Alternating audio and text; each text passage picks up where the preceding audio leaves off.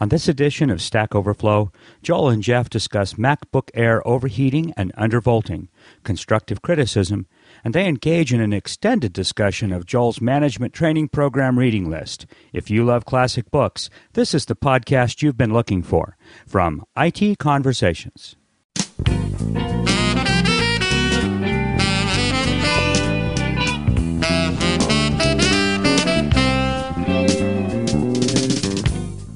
Hi, this is Phil Windley. Today I'm excited to bring you another great program from Stack Overflow with Joel Spolsky and Jeff Atwood here on IT Conversations. The Conversations Network is a 501c3 nonprofit, and we need your help. For a tax deductible donation of as little as $5 per month, you can support this channel and the rest of the Conversations Network. So please visit conversationsnetwork.org to become a member and help us continue to bring our programs to the world for free. Our audio files are delivered by Limelight Networks, the high performance content delivery network for digital media. And now, here's Stack Overflow. I've heard of this podcast thing. I think we should get on top of this hot new trend while it's still cool and all. Okay. Yeah. So this week was a short week, uh, It largely because I had a little bit. well, it was for me because I had a vacation thing. Uh, Oh. I went to Iowa uh, with my wife, What, family. what do you, what's the thing they say now? You're not doing it right. What do you mean? the vacation, Hawaii, even Yes. San Diego. If you're in California, it's close. Um, the Caribbean, Europe, Well, Australia. this was a family. This was a family thing. This was one of those required events. It was in Des Moines. It was nice. I mean, Des Uh-huh. Moines, nice. It's got a really nice uh, 50s style architecture there. It's not a bad place. 50 style architecture. That, that doesn't sound like a like a real thing. Is Yeah. that a Yeah. thing? Okay. It's, it's off the beaten track. I, I like Americana, and I, I, I like people from the Midwest. My wife is from the Midwest. They're actually very, very nice people.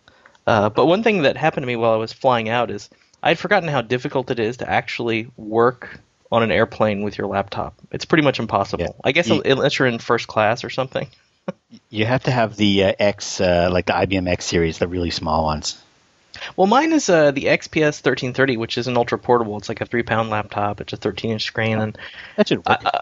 Well, it, it should work, but the people in front of me reclined, and I got to tell you, it's really you're allowed to recline, right? It's a built-in feature of the airplane, but it's really hard not to resent the people who sit in front of you and decide to recline because It's you're just- trying to work on your laptop. Yeah, it's just not fair on a short flight. Yeah, yeah. so that was uh, awkward, uh, but I, I, I did get to you know actually work on some Stack Overflow code, believe it or not, while I was on the plane. A few little minor things I checked in. All right. Yeah, yeah. Uh, Subversion has really good uh, offline support, which is Hey, really nice. heard- easy to appreciate that on an airplane. Have you ever heard? Wait, Subversion has what? Huh? Offline. Well, Subversion is a very good offline client. It does. In other words, you yeah yeah oh yeah totally yeah as long as you're not trying to check anything in. oh, but then you don't get the benefit of source code control while you're disconnected. Well, yeah, that's a good point, and I think that's one of the things about the uh, distributed version controls that they sort of sort of get you on the right path is like they're versioning everything you do, and, and if you think about what's happening, it's like well why not just version every time I save the file right internally and just give me like an audit rollback of every you know kind of like the undo buffer that's in Uh. Yeah, but there's certain points. There's certain points that you want to declare as like this is a major point. I'm about to do something crazy. I may want to go back to this restore point. sure So you want to be able to establish that one of those particular undo points is more significant than all the little undo points. Well, sure, sure, but I, I think all those little undo points can be useful at times too. It's like in the computer, you know, computers have like so much space and power. It's like why not just track everything I'm doing? Yeah. Not necessarily check it in per se, but give me like a local audit trail that's like written to disk that's not lost. You know, because Mhm. Visual Studio's undo is great, but it's like it's only like per file, and if you close Visual Studio or Visual Studio crashes, you lose your undo buffers and things like that. So. Absolutely. While while we're talking about laptops on planes, have you ever heard of undervolting? I have. You have. Mm, I do you know? You do? Uh, yeah. Well, I'm a hardware, you know, I thought here. I thought I had discovered something nobody else knew. no, undervolting is really cool. That's just a way. Um, so power usage of a of a chip is like the square of the voltage. Uh, It's Okay. also related to speed, obviously, if you have like a five gigahertz chip, but it goes up like much more. It tracks much more strongly with voltage, so you can get huge power savings by reducing the voltage at- at which the chip runs. Yeah. And overclocking, overclocking and undervolting are related because in overclocking you typically overvolt, which means you you give it a higher peak, so the ones are higher and the zeros are lower. Uh, I, I know that's not one- the best technical. 1.2. well, exactly. It goes up. It goes up to eleven. Uh, but what this does is when you juice the chip, it's able to s- usually sustain higher clock speeds than it normally would. Uh, so the risk with undervolting is you could you could destabilize the chip at its default voltage. But Intel usually is so conservative with these things, with these settings, that Yeah. usually you can under or overvolt them uh, at least 10 or 20% without too much danger. Well, here's how I discovered this. Uh, so I have a, a MacBook, uh, the little one, Air, a MacBook Air, Air. which I got because uh, the old MacBook. Well, I got it because it was sexy, but uh, but actually I got it because the the old uh, MacBook Pro that I was using was just getting really really hot in my lap and it was heavy and it just wasn't a nice way to watch um, video to watch uh, either downloaded movies or whatever Right. and uh, you know like sitting in the living room. Uh, so so I got the Air because everybody said, "Oh, cooler, lighter, smaller." Um, it was true; it was not cooler, and in fact, uh, the first phenomenon I noticed is that the videos would play for about five minutes and then just start stuttering like crazy. Like you'd get one frame per second all of a sudden, and it just the audio wouldn't keep up with the video. You know, it's funny you mentioned this because on my laptop I had podcast number one, and I was just listening to it to compare sound quality and stuff. And Uh-huh. you actually talked about this, I because I, Right. remember talking about that, and you actually did mention it on podcast one. The reason I was thinking about it because on Twitter, Wil Shipley was complaining that he has an Air, and he had to blow on the back, the, or on the bottom of it, to get the second CPU core to come back because it was Oh, okay, okay. he- So I it have was like it was like a Nintendo cartridge where you have to blow on the cartridge before you plug it in. I hope. See, I can't get Wil. I'm trying to find Wil Shipley. If if any of you knows Wil Shipley, please tell him to call me because we want him to speak at our conference, and I have about a thousand things to tell him. And one of them is that I have the solution to the MacBook Air problem. Uh, so it was the video was, and then and then somebody said, uh, "Hey, check if the CPU is overheating or something." And I found a little monitor that lets you put the CPU um, usage indicator in the menu bar, so it shows the percentage uh, load on each CPU because it's two cores, so it's like two CPUs. And I started running that, and I noticed that whenever the video was stuttering, that was because one of the cores was shutting down. Uh, and then I, at first, I assumed it was a faulty chip, and then I discovered that it will do that when it gets hot because that's a pretty quick way to cool down the chip, theoretically. Uh, and so for a while, I worked on the assumption that the problem with the MacBook Air is the ventilation because it's got its ventilation slots are right on the bottom, and the only thing that keeps the ventilation slots from being completely blocked when you put your laptop on something is these little rubber feet, which are really thin. So if you put it on a perfectly flat surface, those ventilation slots on the bottom theoretically work, mm-hmm. but they, they just weren't, and I wasn't able to watch video. So so what I was doing is I was setting my MacBook Air up on two books with a gap in between them. So it was like standing like in between two books, kind of perilously, just so that that vent would, would have at least an inch clear below it. Uh, and then I could sort of watch video, but not always. Even when I did that, it would overheat. Uh, and so finally, I encountered this thing called Coolbook, which is just a little app that some guy in Sweden wrote that's impossible to understand, has a really difficult user interface that you have to sort of study. And uh, it lets you t- change the voltage that the chip runs at. And it's not just one voltage, it's like multiple voltages. Like when you're going 1200 megahertz, use this voltage, and at 1400 megahertz, use that voltage. And so there's a whole bunch of different settings, and the voltages are things like 1.1, I think was the defaults were in the 1.1 area, and I got it down to about 0.95. Right. And I'm pretty sure it didn't stop crashing. And what happened is that the CPU started running much, much cooler, like 75 degrees instead of 100. Yeah. Uh, well, voltage, like I said, it goes up. I think with the square of the Yeah. voltage. So it, it has a huge. That doesn't sound like a big difference, but it actually is. Oh, it really was, and I think it'll probably. I mean, it'll- make the battery last longer. Not that I really care, because I mostly use it at home. But uh, uh, but also, it's just shockingly cooler. And so it's kind of weird. Like you said, you're right. The Intel is conservative, or I don't know if maybe it's the Mac hardware engineers that just assume, you know, different chips. You know, there's some variability in the chips, and some of them need more voltage than others as they come off the assembly line. And That's true uh, as well. I think some of their newer chips they do actually have a, a, range of voltages they'll ship at, so they don't have to throw the chips away. Oh, interesting. Well, uh, my, my, my theory was that they, uh, you know, they just set it to a nice high voltage that all chips will function properly at, instead of actually adjusting to the lowest possible voltage for the particular chip that they just made. And uh, and the the net result is that you know even though they're being conservative, you know, which is worse, an overheating CPU? I mean, that's a failure too in a in one in one direct in one direction. Right. Well, you talked about how aesthetically pleasing the bottom of the air was, and one side effect of that, true. unfortunately, Yeah. is there's no ventilation holes, right? So Yep. it's sort of a challenge. But I think a lot of laptops have, have similar overheating issues where they don't they don't ventilate well when they're actually on a lap, you know, because that's where all Oh the yeah, vents yeah. The vents are down. Well, you know what? The not the ThinkPads. The ThinkPads, the ventilation is off to the side. They work great. But uh, uh, the the um, anyway, back to this CoolBook thing. You run CoolBook, and it takes about an hour to understand the uh, documentation because I didn't know anything about undervolting. And every time I tried to read something about it, it was like electrical engineering stuff, and. Uh, uh, and the UI was just not intuitive, and I didn't understand what exactly I was editing and how I was controlling it, when it was going to save the changes, and that kind of stuff. It was just not written that well. And then you had to like run a separate program that tested your CPU to make sure that you hadn't lowered the voltage too much to the point at which it was unable to, I don't know, compute the square root of pi.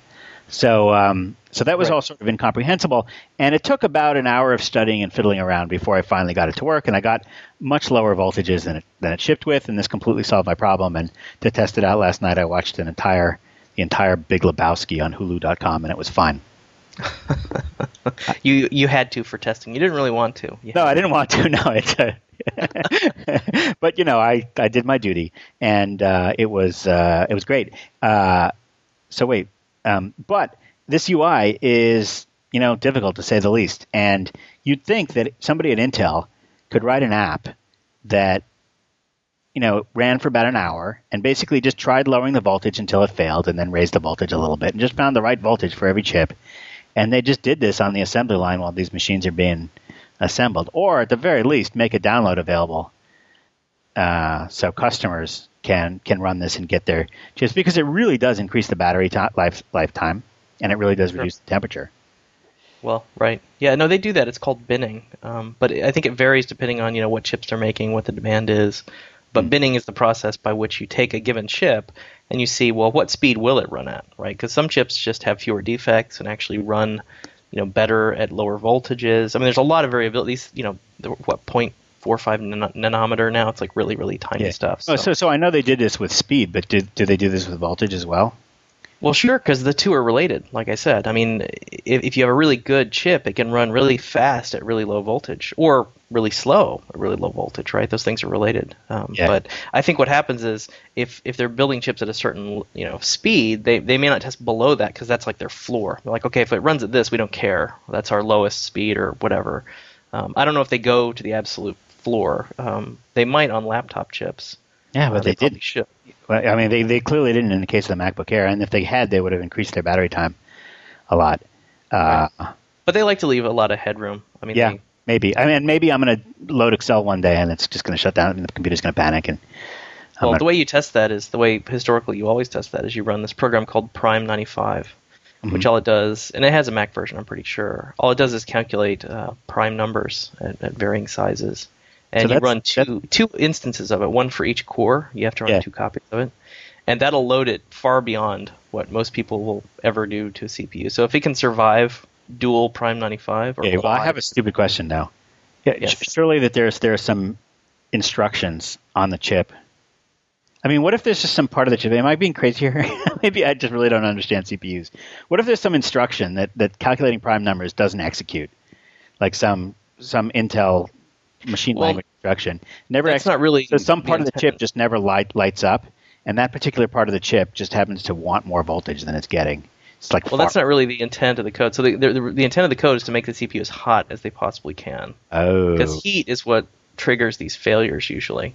okay Um, so really, you're just exercising a particularly. Uh, I think the floating point part of the CPU tends to use a lot of power. Which is- yeah. um, of all the programs you can run, that's one of the highest power consumption. Like I have a little device that actually tells me how much power the CPU, the, the, the PC is consuming at the wall.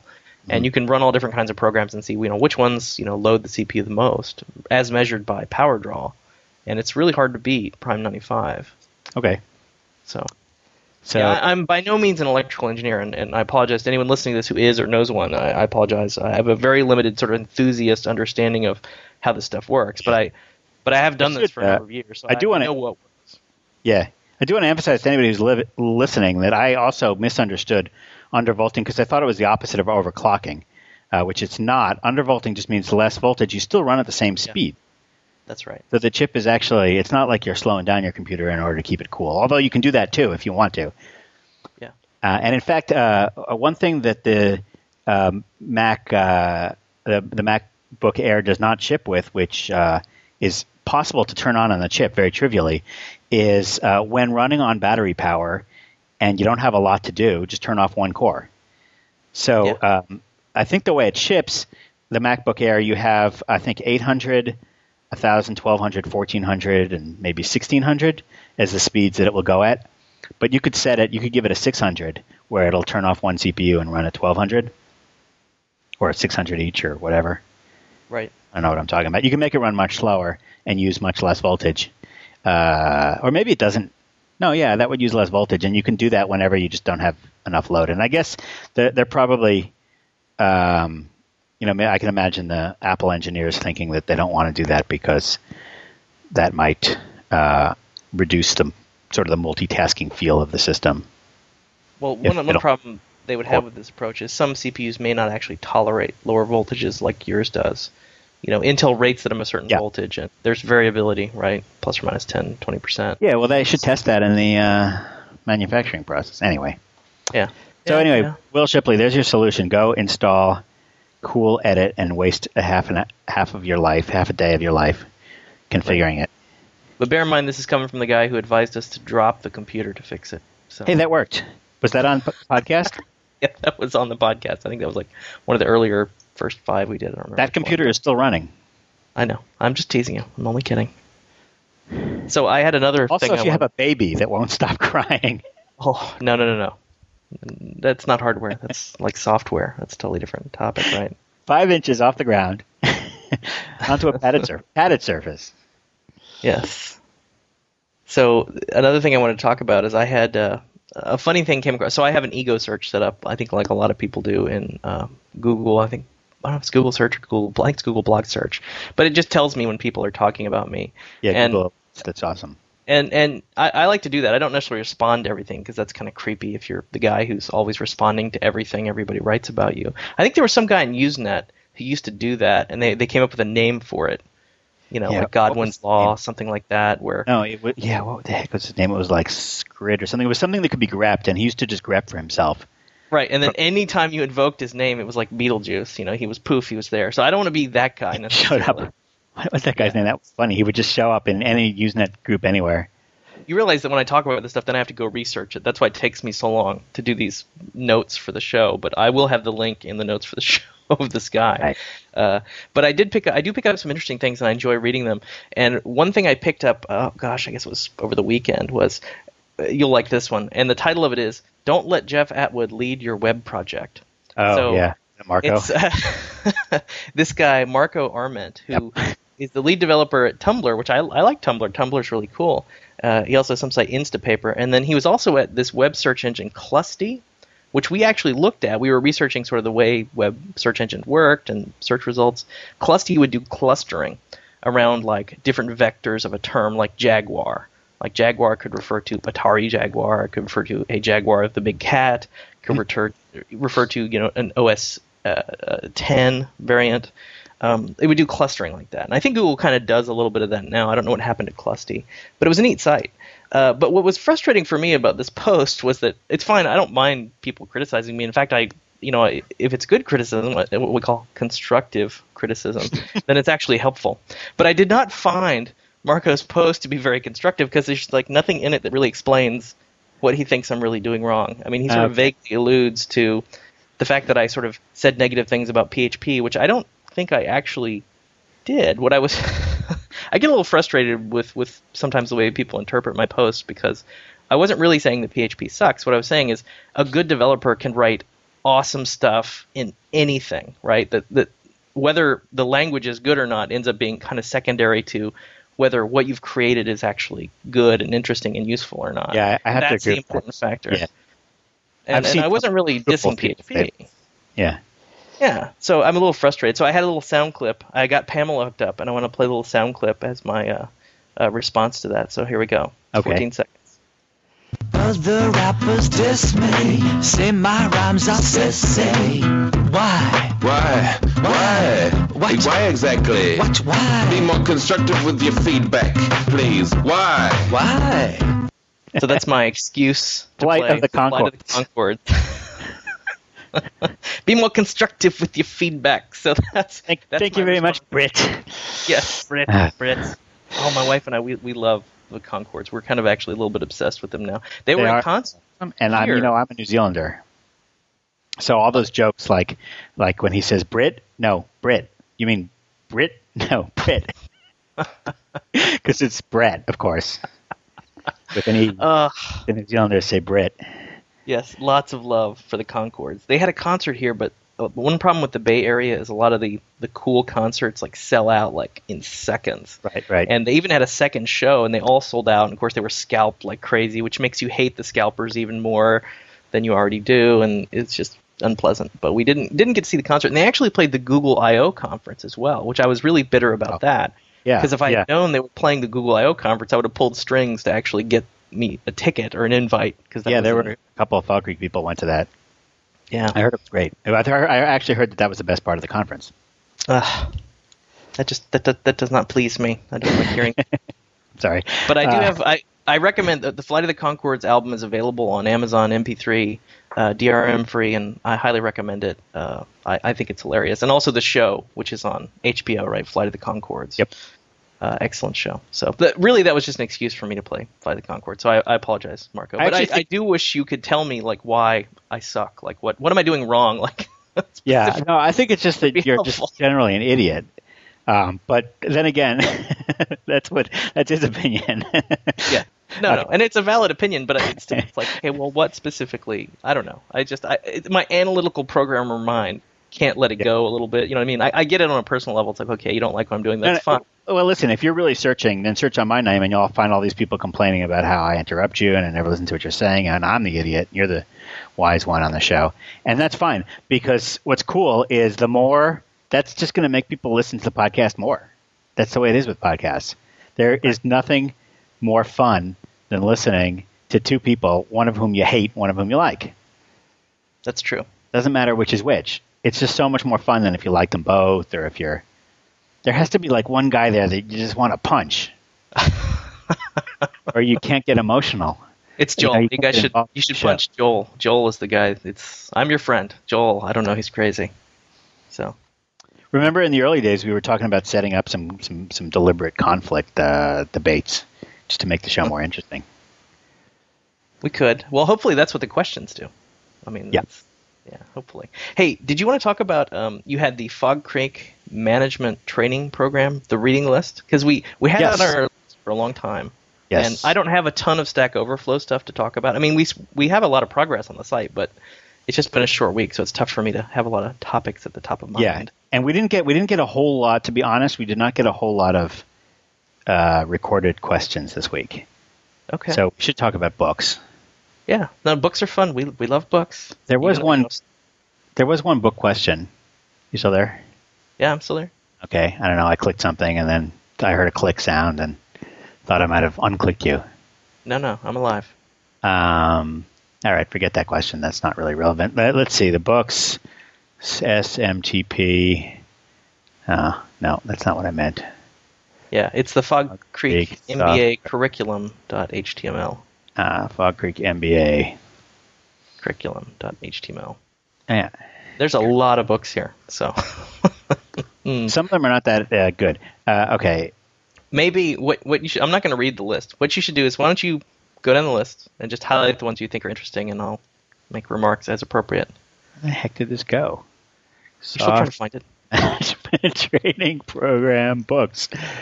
Ah, here we are. Reading list, software management training program. So there'll be a link in the show notes if you're missing this. And uh, what I'm going to do is go through the list really rapidly and, and highlight the great ones and the uh, the random ones, and I'll explain why some of the things that are on there are on there. Uh, I, I can do this pretty quickly. Um, Okay, wait, wait, before we start, so this this the intent of this book list is to support you guys have a management training program. We do. Okay. And so this is are these the kind of type of books like your average programmer should read or just people with, you know, who want to ultimately run their own companies? I mean, what what's the audience here? There's a couple of goals for our management training program. The first is to take, I mean, our original goal actually was to take the kind of people that go to good schools, want to get into business, want to go get an MBA, and need to get some real world experience before they can get their MBA. A lot of them go to management consulting for two years and they do real drudgery and they get paid nothing and they get treated like crap and the drudgery they do is just stupid. But they have to do it because they want to get into business school and the business schools need to see a couple of years of real world experience. Plus the management consulting firms make those jobs sound extra extra excellent. When they're recruiting on campus they're always like we have offices in paris london moscow sydney. And what that means is you will never go to paris london. You'll be in Des Moines Paris. like I yes, you are not going to Sydney because we have an office there. Where we don't have an office is Tulsa, and that's where you're going. So the uh, the uh, uh, th- those programs sound really great. We thought uh, you know a lot of kids who are interested in that might be interested in something like this. What what what it turned out, you know, we're learning slowly, but what it turns out is that the ideal candidate for our software management training program is a programmer that's been working for five to ten years and has managed to be completely oblivious to the business side of software and really wants to move into ma- management or start their own company, and they're just missing all this knowledge of everything that the suits do in their company. They never got it. They were allowed to just be coders, and um, so we came up with the program. It sort of started out as three years. It's now down to two years, where the academic component comes from going to school to get a master's uh, in the management of technology. There are three programs in the management of technology in New York at Columbia, NYU, and Poly. Um, so a couple people went to Columbia. Um, the two people that are in it right now are going to Poly. They're pretty good programs. And uh, then during their work hours at Fog Creek, uh, they uh, rotate through various different responsibilities, all of which are sort of suit suit like in the company. So they'll rotate through sales, customer service, uh, QA testing, uh, program management, and uh, they're usually given various semi-management tasks to, to work on. And also it gets them a lot more experience with the software, with the not with the not coding side of a software company. And just to support your point, I have the minority opinion that being a software developer, the way to become a, de- a better software developer is not necessarily to, you know, do all the coding you can forever, but also to, to complement those coding skills with also business skills, communication skills. So I believe even if you have no intention of like, you know, starting your own company, I, I think it will better you as a programmer to, to study some of the business stuff. I mean, I know it's kind of a minority opinion, but I really believe that. No, you're probably right. And in fact, I would even go so far as to say that uh, a coder, a software developer, uh, in the first five years or so of their career, and this number may vary radically, uh, they acquire a set of programming skills that tend to sort of plateau. At some point, you're a, as good a coder as you're ever going to be. And uh, after those, and it, it may be for some people, it may be one year, and they may be doing it when they're 19 because they started coding when they were 12. Uh, for some people, it may take more than five years. You know, that obviously varies, but there is sort of a plateau at which point you sort of sit down and you write really good code. I remember after about a year of programming, I got to the point where the compiler never complained about anything I did. Like before that, it was like, how do, how do I get the compiler to accept what I'm typing in it? Because I would just be making syntax errors left and right. I got to the point where pretty much I didn't make syntax errors. Uh, I, you know, I, I started making logic errors, and that was that's one milestone. But but you know, you get obviously as time goes on, you get better and better, and you start. And and and one of the things that I've noticed is once you sort of at some point you kind of max out in how good code you can write, um, and then what tends to happen uh, for a lot of people, and a lot of people have reported this, and I feel the same way, is that um, you actually get wiser about what you do. You do things in a more intelligent way the first time, but you also get slower about doing them. So, uh, for example, it'll take me it might take me a week to get around writing eight lines of code. but those eight lines of code that it took me a week to write are going to do what some other kid spent a week, wrote 800 lines of code with 33 bugs that he had to debug on, on Wednesday, Thursday, and Friday. And so he'll wind up with, you know, hundreds of lines of code that do what my eight lines did, just because I did it in kind of a more intelligent way. But but I didn't have quite the um, uh, stamina to just really bang away at it. So um, so what I found is a lot of software developers they sort of hit a plateau with their coding skills, and then they start doing kind of more and more intelligent things with code, but it's kind of uh, uh, uh, you know, then that's the good thing. But on the the bad news is they sort of have less stamina for coding, so they don't write as much code, um, and so their output tends to kind of level off. And that's just with the code. And so, uh, Jeff, I think what you're saying, which I agree with, is that at that point you really need to start thinking about communication skills and business skills and econ and design skills and a whole lot of other things. Uh, well, I think code. writing code for a long time is its own reward. It's like you write code because you love to write code, and then eventually you reach a point where you're like, you love the code enough to write as little of it as you humanly can, right? You sort of let go a little bit of writing code for the sake of writing code, but because it is fun, it's really fun to build stuff, and that doesn't go away. But you start to ask like, well, why am I writing this, right? That becomes the more important question than because we can write code. And it's always amusing to me how often I'll post stuff, and, and developers, it's like a knee jerk reaction every time. It's like, well, the, the answer to this obviously is more code, right? Like that's the answer to all problems that we have in the world is just we just need to write more code to solve all these problems. And you start to wonder like, well, does that really work? Does that really scale? Is that really going to solve the problem? I mean, that's sort of the way I look at it. And I still do love writing code. I mean, I really enjoy it. Uh, but I think you get a lot more perspective over time. You also tend to find these like shortcuts. You're always trying to think, what's a what? How could I do this with less code, or how could I reuse some other thing that already exists as a way to do this thing?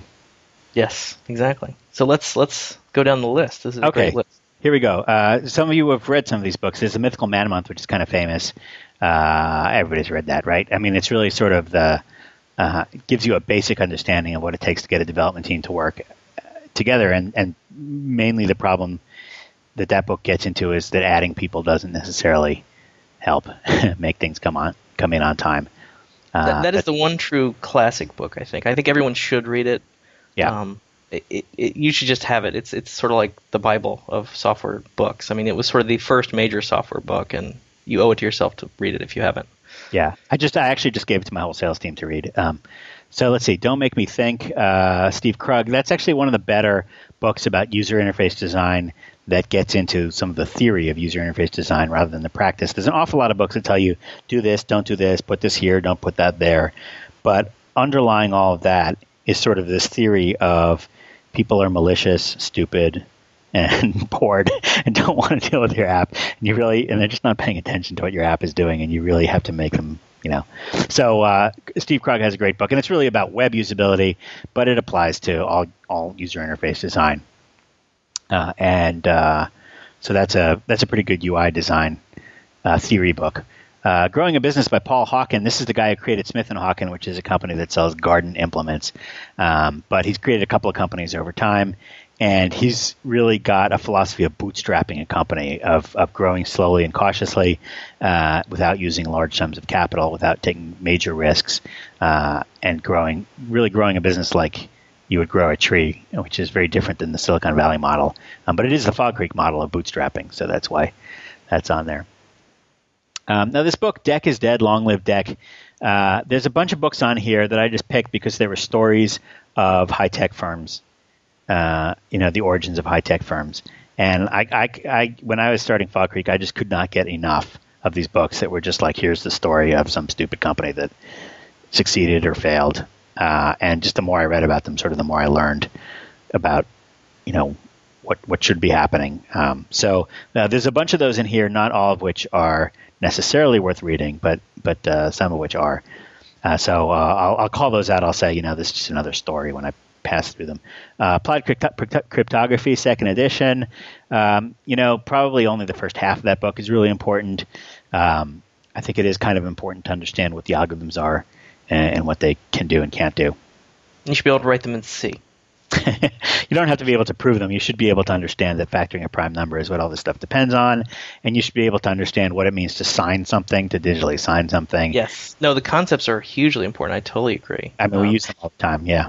Yeah, and uh, he has a number of follow-up books where his focus has kind of changed over time. He's sort of gotten into more of the human aspects of, you know, the algorithms can't save you when the people are stupid. The interesting thing is that the first edition of Applied Cryptography has like almost a rant in there about how we really should replace cash with digital cash because it has the following properties: it's more anonymous, it's more secure, it's more, and uh, that just makes makes you laugh. And I think he completely he completely turned around on that one. Uh, but that said, you should know what it means to be public key cryptography. You should know how public key systems work. You should know what signing, digital signing is uh, what hashes are for and why they work. Uh, Phil and Alex's Guide to Web Publishing, that's the one with the little guy sitting there with the dog. He really was a pioneer uh, on the internet and uh, on the web. And uh, he has a very humorous and light style of writing that made that kind of interesting, although now it's kind of a historical piece. Um, I don't really know how important it is anymore. Testing. Well, I, I, I want to give that one a shout out because I actually bought that one because I saw people Yep. talking about it, and I was surprised. You're right; it's totally outdated in terms of the actual content, but Yeah. it's still a really compelling read, which surprised me. And he also pioneered the style of something that I have, I'm very ambivalent about, is sort of like text interspersed with like random photos, which I well, he's a photographer. little- well, I know, but like I I don't know. It's just I, I like the picture. You know what? If he hadn't have done that, nobody would have known who he was. It, it, it works for him. It works for him. I will say that. He- I, I love that book, doing- even though it's he wrote though Travels with Samantha. Sorry to interrupt. When he wrote Travels with Samantha on the web, that was the first website you could go to where there was a person telling you a story and showing you pictures. Right. That book is worth getting. It really Yeah. is. You can get it for nothing used, and it's a really a, fun read. So I do recommend that one. That's all. Yeah, uh, yeah. The style. I mean, I, I sort of copied the style of putting random pictures in, obviously, and I think that it actually makes people. Honestly, I, I feel like half of the success of Joel on software is using a slightly larger font and having pretty pictures. just just make the whole experience. Okay, uh, um, uh, Sam uh, uh, Sam's book, Testing Computer Software. This is the classic book uh, of what software testers do, and uh, it is a well written and clear um, survey of the field of what software testers do. And if you, uh, most software testers are not trained in software testing. I don't know if there is such a thing as being trained in software testing. And so uh, this is the book that you throw at them, and they read it, and they're like, okay, now I had to know how to do my job. Cool. Uh, Design for Community. Um, uh, Derek's book is one of the only books about like how to do UI design such that communities can get created. Um, have you read that one actually? I have not. I've never heard of this book actually. Oh, uh, well, that's sort of one of the classics. Since we are doing, uh, we are designing for community. Um, now it's a little bit. Uh, I'm trying to remember why I'm not so excited about. Yeah, I'm only sort of. I'm half-hearted excited about it. It's a half-good book. I think that, that that it doesn't really cover. It doesn't really touch on all the points of how to design for community, and it's a little outdated. But this is a guy that was building web communities and uh, uh, shares his experiences. So there's a lot to learn from it uh, you know, it's it, let's let's put it this way: it's not quite. You know, Clay Shirky's new book, "Here Comes Everybody," Right. is sort of sort of supersedes this a little bit. So, Right. uh, version control with subversion. That's just on there because if you've never encountered version control, you should understand how it works. Uh, well, just you know, one alternate there is Eric Sink had a great series on source control. And, you know, this is a guy who wrote a source control system, so he knows it right Mm-hmm. inside and out, which was awesome. I think he eventually published that. I got to look up how. I would almost recommend Eric's stuff as Okay. just, you know, here's what source control is. Here's what source control is supposed to do for you. yeah. I, I- that was just, you know, a brilliant set of writing. And But yeah, if source control if is you use important. source control and you know about it, just ignore that. Uh, now, the non-designer's design book is awesome. Uh, uh, it's uh, it's written by a designer who happens to be named Robin Williams. It's not that Robin Williams, uh, and she um, is a I think Santa Fe-based graphic designer, and she's written a couple of books uh, on the general topic of uh, here's how you design stuff, and here's how, and mostly about how the page should be designed, um, but it all applies to the web, to any kind of graphic design you do. And again, it's some it's some very simple principles that that you can apply uh, to making things look better, like just lining things up. Things like things should be lined up.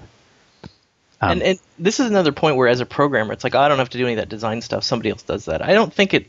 I think as a developer, you really should know basic design principles too. Like you should know enough not to make a page that looks, you know, just like like a GoDaddy.com, for example. Well, I think I think programmers are very frustrated by that because they think it's an artistic thing that they've never been taught how to do, and they don't think of themselves necessarily as being artistic or having artistic skills. And actually, the the great thing about Robin Williams is she shows you some of the underlying principles here of how to of, of how this stuff works in a way that is completely understandable to a programmer because it's almost like algorithms that you follow, and Right. your pages look better and things look look better designed. Great book. Highly recommended. Um, the pragmatic programmer, yeah. Say something Classic. about that. I can't. I can't remember what the heck goes on in that book. Well, it, it it's just a, a classic set of guidelines for, for programming without you know pulling your hair out. Uh, basically, like some of the classic concepts that people write blog posts about to this day, like don't repeat yourself, broken windows. You know, eh, Andy and, and Dave, the Prag Prog guys, were really the first people to really talk about this stuff. Like in 2000. I mean, it shows you how young our craft really is. When we're talking about the people, the first people to publicize this were in the year 2000. That was like you know eight years ago. yeah. And now this is considered classic material, and for good reason. Like if you read the Pragmatic Programmer, you'll be like nodding your head like every five pages. Um, it's a lot of really good collected wisdom uh, expressed in a very down to earth way. It's very complementary to Code Complete, I think. Yeah. Um, I would recommend them them almost side by side. Yeah, or what about the Robert Glass book, Facts and Fallacies of Software Engineering? Oh, sure, the same- absolutely, a lot of the same Absolutely. topics. Yep, another great, great book. Yeah, Robert Glass. Glass is somebody that uh, you know a lot of people. Um, I hesitate to say our age have not heard of because he's really the previous generation's uh, Jeff Atwood. From and you give me too much credit. That's way too much credit. two previous generations, combination of, of, of Joel Spolsky, Jeff Atwood, and and uh, Paul Graham all all put together. Right. Um, I, I want to scroll back a little bit. Measuring and managing performance in organizations uh, by Robert Austin. Something that I'm a big believer in. Uh, that uh, when you try to measure people's performance, individuals' performance, uh, and you try to do these scientific experiments where you're like, if we do this, what will be the result?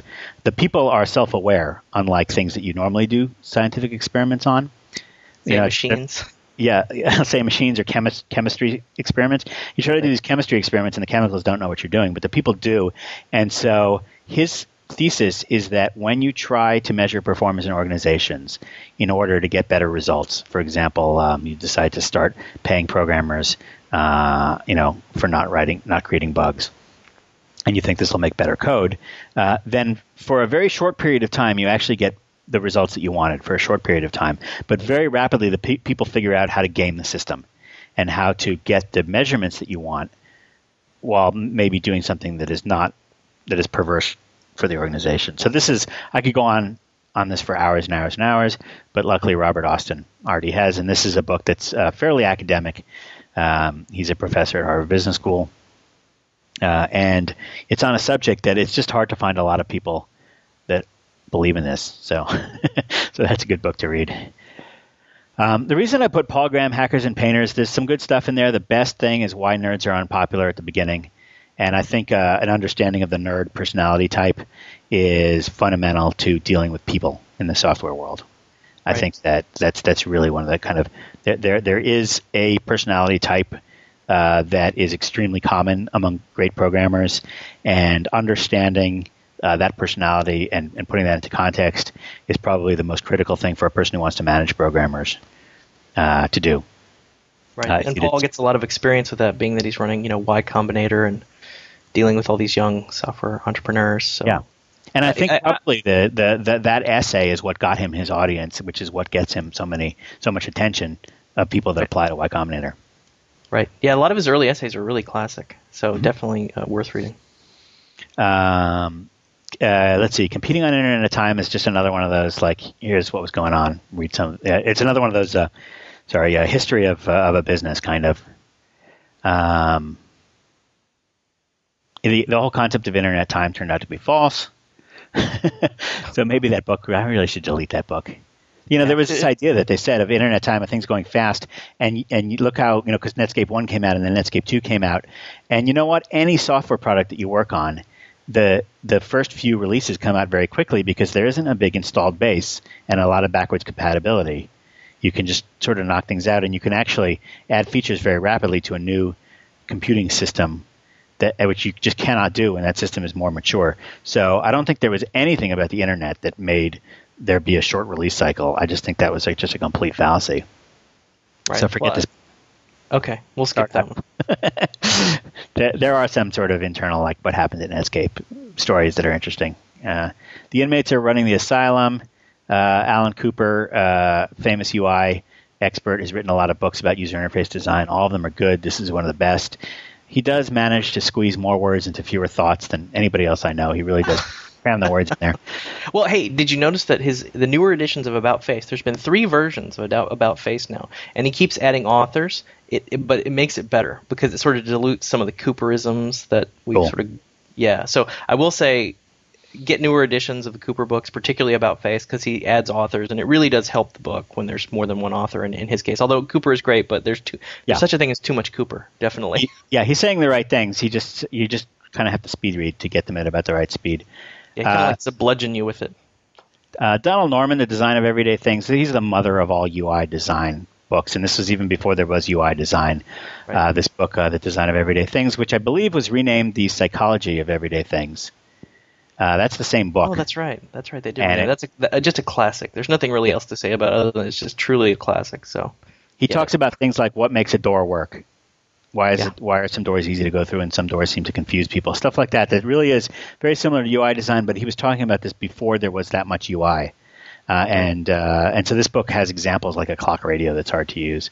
Uh, But you know that made me feel good reading that though because I figured if I can't get software UI to work, would- then there's people who can't get door UI to work. that made me feel a little bit better about what I was doing because I figured okay, the software is a little harder than a door. So if you if it's hard to get a door right, imagine how hard it is to get software right with all these buttons and dialogues and things. So yeah, All right, the difference between God and Larry Ellison, just another insider account of uh, Oracle, how Bill Gates fumbled, fumbled the future of Microsoft, just another wait, insider. wait, we can't we can't just gloss over the difference between God and Larry Ellison. I, that's probably my favorite technical book title. It is hilarious.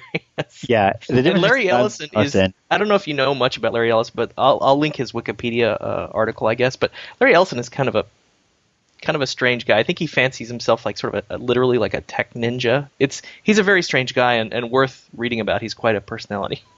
yeah. anyway, that's, that's all. So anyway, the subtitle, the difference between God and Larry Ellison is that God doesn't think he's Larry Ellison. Get it? Ha ha. Okay, that's actually the title of the book. But but you know what? I just put it on there because pretty much anything that was the story of a software company or an internet company, I, I just threw in here. Uh, similarly, how Bill Gates fum- fumbled the future of Microsoft. A lot of insider stuff about Microsoft. I think it was taken from from those emails that they had to submit in some uh, antitrust case. Uh, Linus Torvalds, just for fun, his story about creating Linux. Um, On a Roll by Howard Jonas is the story of IDT, which was an early internet service provider, and again, just another story of a, of a of an internet startup. Uh, the first 20 million is already the hardest. Is always the hardest. Is actually a novel about a fictitious uh, software company or hardware company or something in the valley. Um, yeah, you can skip it. It's just another thing to read if you want to know how Silicon Valley works, and it's uh, in the form of a novel, which makes it in some ways more true than a nonfiction story. Because when you're telling a fiction story, you're limited to the facts, but when you're when you're making up a novel, you can come up with the exact facts that you want that most closely correspond to the general truth. Right. And hey, complimentary to that, have you seen the documentary Startup.com? Uh, oh yeah, that's not a bad one. Yeah, that's a good movie. I would add, maybe add that because that shows some of the pathology of some of the, the early web bubble stuff. That's just it's it's amazing. So It's kind of insane, but I mean, you know what? I don't think that was unique to that period. I think a lot of companies start with the, those kinds, that kind of hubris and that kind of misunderstanding and the kind of overhiring and all but, those but the think- reason yeah. the reason I thought about that is because you said you know you couldn't make this stuff up. It seems fake. Like you're, you're watching this is truly a documentary. This stuff all Yeah. happened. These are real people, and you would swear it's like a reality show where everything is sort of semi-scripted and not really. But it's it's it's astonishing. I'll link it in the, the show notes. But yeah.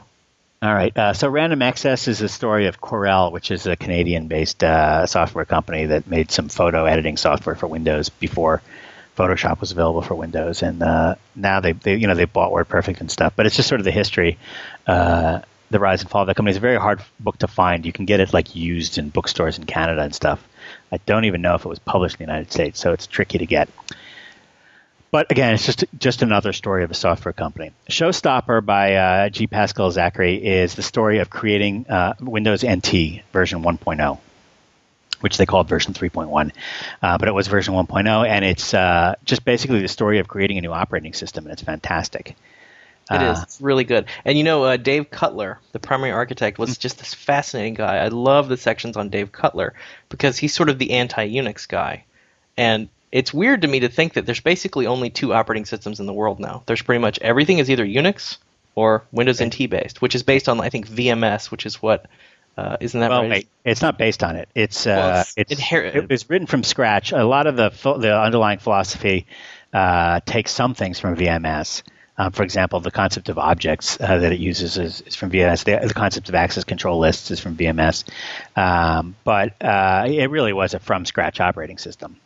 Right. And that, is anyone even building that anymore? Or do you think there will ever be another operating system in our Oh. lifetime that matters? Yeah, people make them all the time. Oh, Okay. that matters. well, that, that ends up getting significant Yeah. market share. I don't know. But anyway, fantastic book. Really highly recommended. Uh, the Leap is uh, just a guy who made an internet company called the uh, Home Portfolio, uh, which is this website where you can find, uh, like, let's say that you're looking for a faucet for your bathroom renovation. They will have all the faucets there, and um, it's it's just sort of you know one of the stories about one of these crazy dot com companies. Um, they maxed out their credit cards. They spent a lot of time talking to VCs. Some of the VCs were stupid. Some of them were smart, et cetera, et cetera. Uh, okay, Digital Hustlers. What the heck is that about? If you can't remember, then that's not good. Yeah, don't don't get that one. Wait, let's see. Let's look. Uh, let's zoom in on Amazon and see what it what it says here. Living large and falling hard in Silicon Valley. Oh man. Oh, Silicon even in- Alley. You're not even in Silicon Valley. It's Silicon Alley. Oh, Silicon Alley. Yeah. Okay, I have no idea. This is just another one of those books that you read to get some of the insider knowledge, and you don't have to read them all. Uh, in Search of Stupidity, uh, Rick Chapman's book.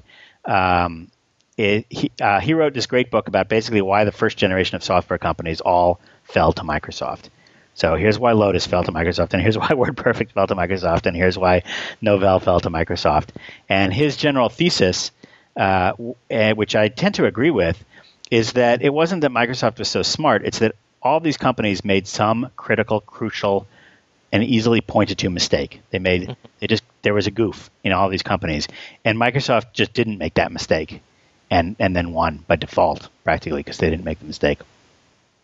Um, so some some funny stories about what happened, uh, mo- really mostly around the first gen of PC software companies: Ashton, Tate, Novell, Lotus, that kind of stuff. Um, Startup is a very uh, is an older book. It's about a company, uh, a, a Silicon Valley uh, VC funded startup that was created uh, called Go to create a tablet computer before anybody knew what a tablet computer was, before they even really had laptops. Uh, and uh, it was an abject failure. But uh, again, a lot of the insider stuff, what goes on in typical VC funded, typical Silicon Valley companies, e- even though it's very old, that's it's really completely contemporary in terms of you know the what goes on and and stuff. Well, you know, pen and touch and stuff is one of those things that's taken 15, 20 years to catch on. I remember all those really early infatuations people had Yeah. with pen computing. Remember that? Well, they like thought even now, we still don't have it. the theory was that the old business people would never type because they have secretaries to type and they never learned how to type. They didn't want to type. Mm-hmm. And so pen was supposed to alleviate that. And then there was the special, the niche of the UPS driver and Right. the and the doctors walking around. But uh, mostly the theory was oh, the older business executives. And uh, lo and behold, they retired, and the next generation knew how to type. And that was But there, that. you'll always you'll still meet people that are really into like uh there's a bunch of really cool tablet features in Vista. Like many features in Vista, almost nobody uses them, right? Mm-hmm. Um, but they're actually pretty cool, and people who use them like swear by them. They love tablets. They wish every laptop was a tablet, and Yeah. we're still not really there yet. So anyway, and we may never be. Okay, Peopleware, enough said. Best book ever. Yep, great book. don't do we I don't even think I don't think there's anybody listening to this podcast.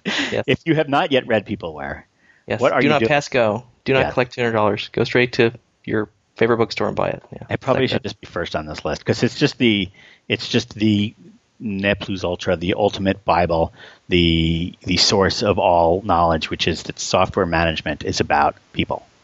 Right, and I would also advise people to spider down the, the book list. Demarco and Lister have written other books that are also very good. So if you like Peopleware and you think it's classic, you know, walk the list. Yeah, Read some of their other stuff. Uh, the Macintosh Way is Guy Kawasaki, one of his early books. He's written a lot of books, but this is in the early days. Uh, you know, he was the evangelist for Macintosh, and it uh, by being an evangelist, he sort of I think he made up that word. I think pretty much it is fair to credit him with the concept of tech evangelism. The idea that you are uh, almost a religious leader trying to get people to adopt your religion. Yep. And- Anybody who does any kind of evangelism, that's always the spiritual godfather. Is is Kawasaki? He was really the first to do it. Uh, the book is great. Uh, Microsoft rebooted, yet another inside Microsoft book. Uh, Speeding the Net, yet another Netscape book. AOL.com, there you go. There's the story of AOL. Dot Bomb is the story of uh, an e-commerce company uh, in the first dot com boom that was just sort of a hysterical laughing stock failure. Uh, just there was a there was a time when all dot com companies were failing, and some of them got written up, and at least they got a book out of it. I'm kind of glad I wasn't in California for that because I think Yeah. it would have been bad. I think it was bad for most programmers. That's one thing I These don't like guys, dot bomb was interesting because they were in Virginia or something, so they didn't. Oh, even they have, were. Yeah, they didn't even have the benefits of of. Uh, they were actually in your hometown. They were in Charlottesburg, Burgville, Charlottesville. um, Charlottesville. Yes. Okay, that's where I went to. I went to the University of Virginia, so I spent some time in Charlottesville. Interesting. Maybe I'll. I'll It was a company called Value America, Oh, and I'm almost certain that it was in Charlottesville. Interesting. Yes, I will look that one up. company. Um, the new new thing, uh, wa- uh, the new new thing by Michael Lewis is the story of not Netscape, but what was next? No, maybe it was Netscape. I've Uh, heard, I've heard the title, but I don't know this book. it's basically the story of Jim Clark, who created um, Silicon Graphics and Netscape. Jim Clark. Yes. Right. Oh, I know what it was. This is uh, this was this book about uh, this company that he was starting called Healtheon, which was a failure. Right. But anyway, uh, Burn Rate is the story of uh, a New York-based uh, internet uh, entrepreneur or journalist turned entrepreneur turned journalist. Um, yet another like inside story of a startup that's sort of tech related, so that's why it's on there. Um, Accidental Empires, uh, Robert Cringely is basically the great classic story of how Microsoft got to be Microsoft. I love Uh, Cringely. He also has two um, videos, uh, Revenge of the Geeks. Oh gosh, I, I've linked to it before. But there's a video series very complimentary to this book where he talks about the history. And it's about the time Windows 95 was launched. That's when he filmed it. But I love Cringely. He's still around. He still writes his Uh, columns. it's a different that's a different human, but it's the same name. Yeah, It's a different person. yeah. You're kidding They me. yeah they switched. It's like it's like uh, Bewitched. Oh switched- man, this is so uncool. Yeah. Um, Oh. Okay, I did not know that. I'm, I'm disturbed. But anyway, Uh, proceed. it was Robert Cringely was originally uh, like the the rumors column uh, in the back of one of those weekly computer magazines. It was either PC Week or InfoWorld, I forget. And they they, they had this the, the rumors column, and they didn't want uh, to take you know they wanted it to appear to be anonymous, so they had this made up name Robert Cringely, and uh, uh, there was some kind of dispute over who got to keep the name and. The current one is not the same as the old one. Uh, Revolution, yeah. yeah. Revolution in the Valley is the history of Macs. Um, good book, lots of pictures, a lot of fun. Oh, bit. and just to interject, we're probably going to run out of time here. So what I would do at this point is just pick the ones that you really like in the last quarter of the list. oh, geez, but we're having so much fun. I know, Okay. but and it's an hour, so Wow. Okay. there's All a lot right. of good books. This is the lesson: is that we do love books. I mean, you, Stack Overflow is about okay, people don't read anymore, and yet there's so many fantastic books, right? That you you never have time to read them all. These are all good. You have to read all these. I'm sorry. Yeah, you pretty much have to go back and read all these. They're all that good. Well, I mean, they're all useful. The tr- there- there- There's, there's only the only category I would say is that there's a handful of these that uh, um, that are just more. more there's, there's a bunch of these. Let me, uh, and I'll just list them. That are just more stories uh, of inside companies. Uh, there's the inside story of Ben and Jerry's, which is a great bootstrapping uh, example. Um, is a made-up story, but it captures something about the life uh, of a programmer. Um, uh, the Art of the Start, that's another Kawasaki book, so maybe you don't need all of them. Um, the Business of Software, Ran a Walk Down Wall Street. 21 Dog Years is sort of a story of inside uh, Amazon uh, from the trenches. Inside Intuit is the story of Intuit. Direct from Dell is the story of Dell. Um, Amazonia is another inside story about Amazon. The PayPal Wars is the inside story of PayPal. The Search is about Google. Uh, High Stakes No Prisoners is about um, this company Vermeer, which was bought by Microsoft and became Front Page. Um, Oh yeah, front page. so, uh, so those are all um, those are all like you don't have to read every single one of those, but it's kind of if if you're doing a startup, it's nice to know what went on at other startups just to get a benchmark and get a feel for what kind of mistakes you can make and uh, make you feel less lonely. And uh, so the more of those you read, you know, the the better. But you don't have to take them very seriously. Um, everything else here is really like a, a lot of these books uh, that I have down here are like the key introduction to a particularly important thing that you need to know about. So, for example, um, the goal uh, and critical chain are about uh, a particular way of looking at uh, the theory of constraints, which is sort of an important business concept.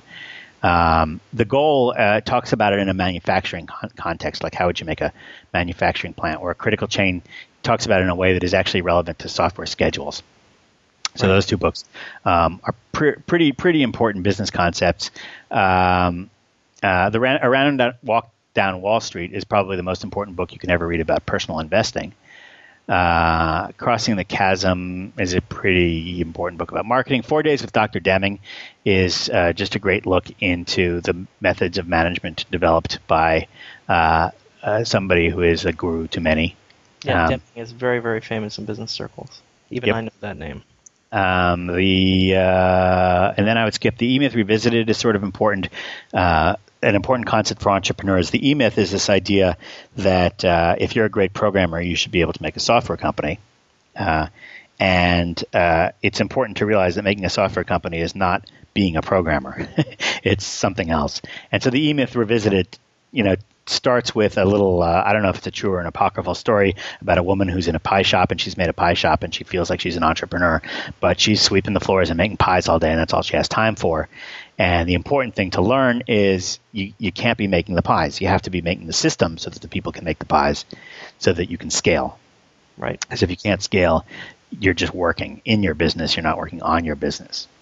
Right. Like if you're the CEO and you spend all your time programming, that's kind of a failure mode in and of itself, mm-hmm. Mm-hmm. which is a hard pill for people who love programming to swallow. But this is what I was getting at earlier as well. Uh, and then the next, uh, the next four, the the, the uh, of, of what's left on the page here, the four most important to read um, are the Psychology of Persuasion um, by Robert Cialdini, which is universally known as just Cialdini. That's what everybody calls that book. Uh, it's called Influence, uh, and um, it's about five techniques that people use to to uh, influence other people, and it is basically the heart of all marketing and uh, also the heart of all scams. And uh, it's important to protect yourself uh, and, and understand the, the methods that people use to get you to comply with their requests and their desires. Uh, and that's a very, very uh, important book for everybody to read. Um, so that's one. I said there were four. Getting to Yes is probably the best book you could ever read about negotiating. Um, uh, the Little Red Book of Selling is a great book about selling, about doing doing sales. And if you only read one book about how to do sales, um, that it should be that. Uh, and How to Win Fl- Friends and Influence People uh, is something I would just recommend to everybody. It's a bizarre title. Everybody's like, "What? How to Win Friends and Influence People? What is this? Some kind of goofy?" And it's a really, really ancient book. I mean, it's from the 20s, like the 30s. Yeah, yeah, yeah. really long time ago.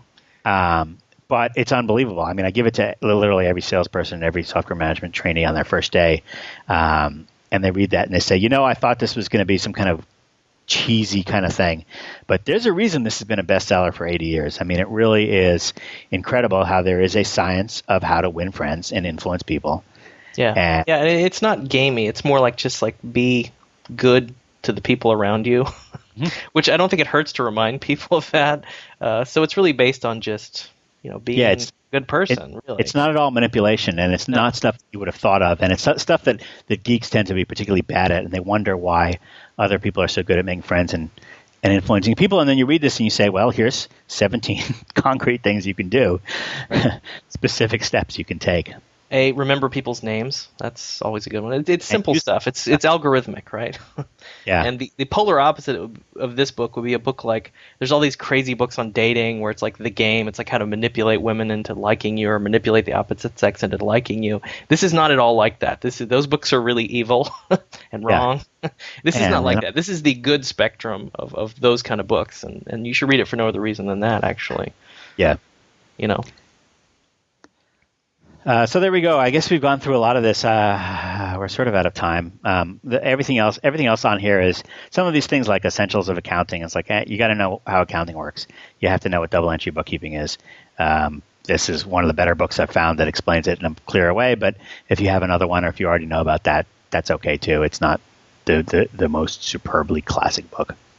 Right. Just branch out into whatever you're interested in. I mean, follow your interests, obviously, but I, I think my point is to cultivate interests that aren't all related around programming, but you know, you know, Right. related things, the things that you know take you in slightly different directions, but are still related to programming. So uh, that that's a lot of the message that I send out on my blog for sure.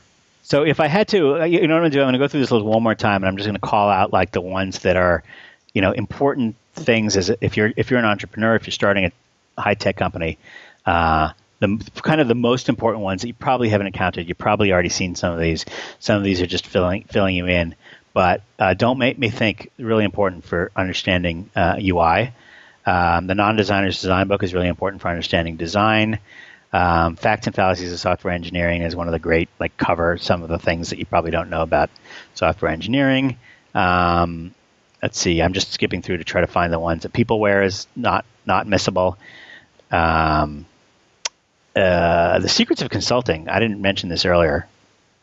That's a good one, but you can miss it unless you want to do consulting. If you're a software consultant, you can Yeah, the Weinberg books are great as well. Uh, the 22 Immutable Laws of Marketing, that's pretty much if you have to read one book on marketing.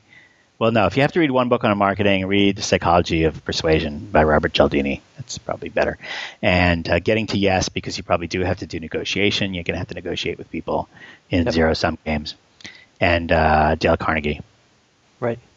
No, it's a good list. I'll definitely summarize it in the notes. So, do we have any other things we want to say before we go? About Oh, okay. That was that might have been was that was that going to be is that going to be boring? Is this going to be the most boring podcast we ever had? Uh, me no. I, I find it interesting. I mean, I, I, no, I don't think so. I, I find the book list very interesting. I like to read books, and I think a lot of people that read my blog like to read books, so I think it's fine. Okay. So, What would be uh, you've you've read some of these, which is uh, and and we both agreed that Peopleware is sort of a big highlight. But what would be your second book to tell everybody that everybody must read? well, I think Don't Make Me Think. I mean, that's that's probably my number two book of all time. So, Okay. if you haven't read that, definitely read that. But to me, the interesting thing about this list is the more business-oriented stuff, like how to negotiate, how to do marketing. You know, stuff that as a programmer, you know, you're not necessarily have a burning desire to learn, but Right. I, I think it's very complementary to what you ultimately do. So it's about branching out. It's kind of weird. What I've discovered is there's so many fields where there is one book that is so much better than all the other books in the field, and it's recognized that way, and it sells better. Uh, for example, in the field of investing, the Mythical, Mythical Man Month, there's always just one book that stands head and shoulders above all the other books in the field, and it's the obvious one to read if you want to learn about that field. And then there's about a million other little books that you can fill in your knowledge later. Um, but but the the big classics, uh, and I've and I put a lot of them on here. Right. So resist the urge to just code nonstop. I mean, put down the compiler for a minute and learn about some other aspects of, of the world that are related to this universe so that we code in. Uh, so I think that's the message maybe of this particular podcast. So All Joel, right. how are we doing on transcriptions? Are we Transcriptions. Uh, we're good, I think. Okay? I excellent. But. I, I want to extend my invitation. If you want to be in the private beta, I'm not really Yeah. accepting people in anymore. But if you do a little bit of transcription work, and again, it's the honor system, I'm not really going to check up on you. We're all adults. Uh, email me, and I'll be happy to invite you to the private beta. The private beta is still scheduled for this month. Uh, It's looking like it's going to be more towards the end of this month, Wait, this uh, month but it should July? still be this month. Pardon Wait me? a minute. We got to talk about schedules next week. but we're Yeah, out no, of we, time. We can talk about schedules next week. That's no problem. And then, uh, as we always do, so please submit questions. I think we're a little low on questions, aren't we? Also, we want to urge people to. Uh, you know what? Uh, not a quick question. Think of something controversial for us to debate for next week. If you've got a, a controversial thing that you think me and Jeff will disagree on, uh, then uh, then that's what I'm going to play. And what you do is you record a little MP3 or Ogg Vorbis, and uh, you email it to uh, podcast at stackoverflow.com. And uh, we'll play it on the air. Try to keep it under 90 seconds. Um, there's a thing called Blog Talk Radio you can use if uh, your computer is not set up uh, to record uh, like you don't have a microphone or something, Blog Talk Radio is a phone number you can call, and it'll set you up with an MP3 you can mail us. Um, it's quite simple. Uh, until then, we will uh, see you next week. See you next week.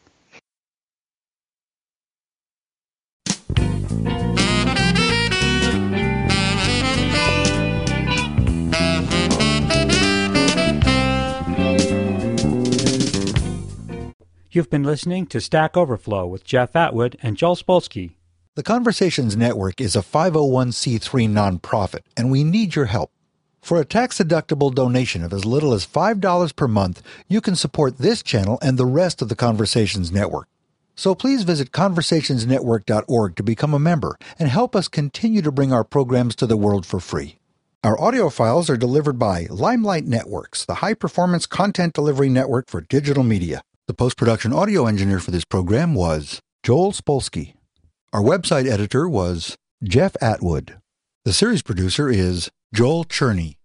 This is Phil Windley. I hope you'll join me next time for another great presentation from Stack Overflow here on IT Conversations.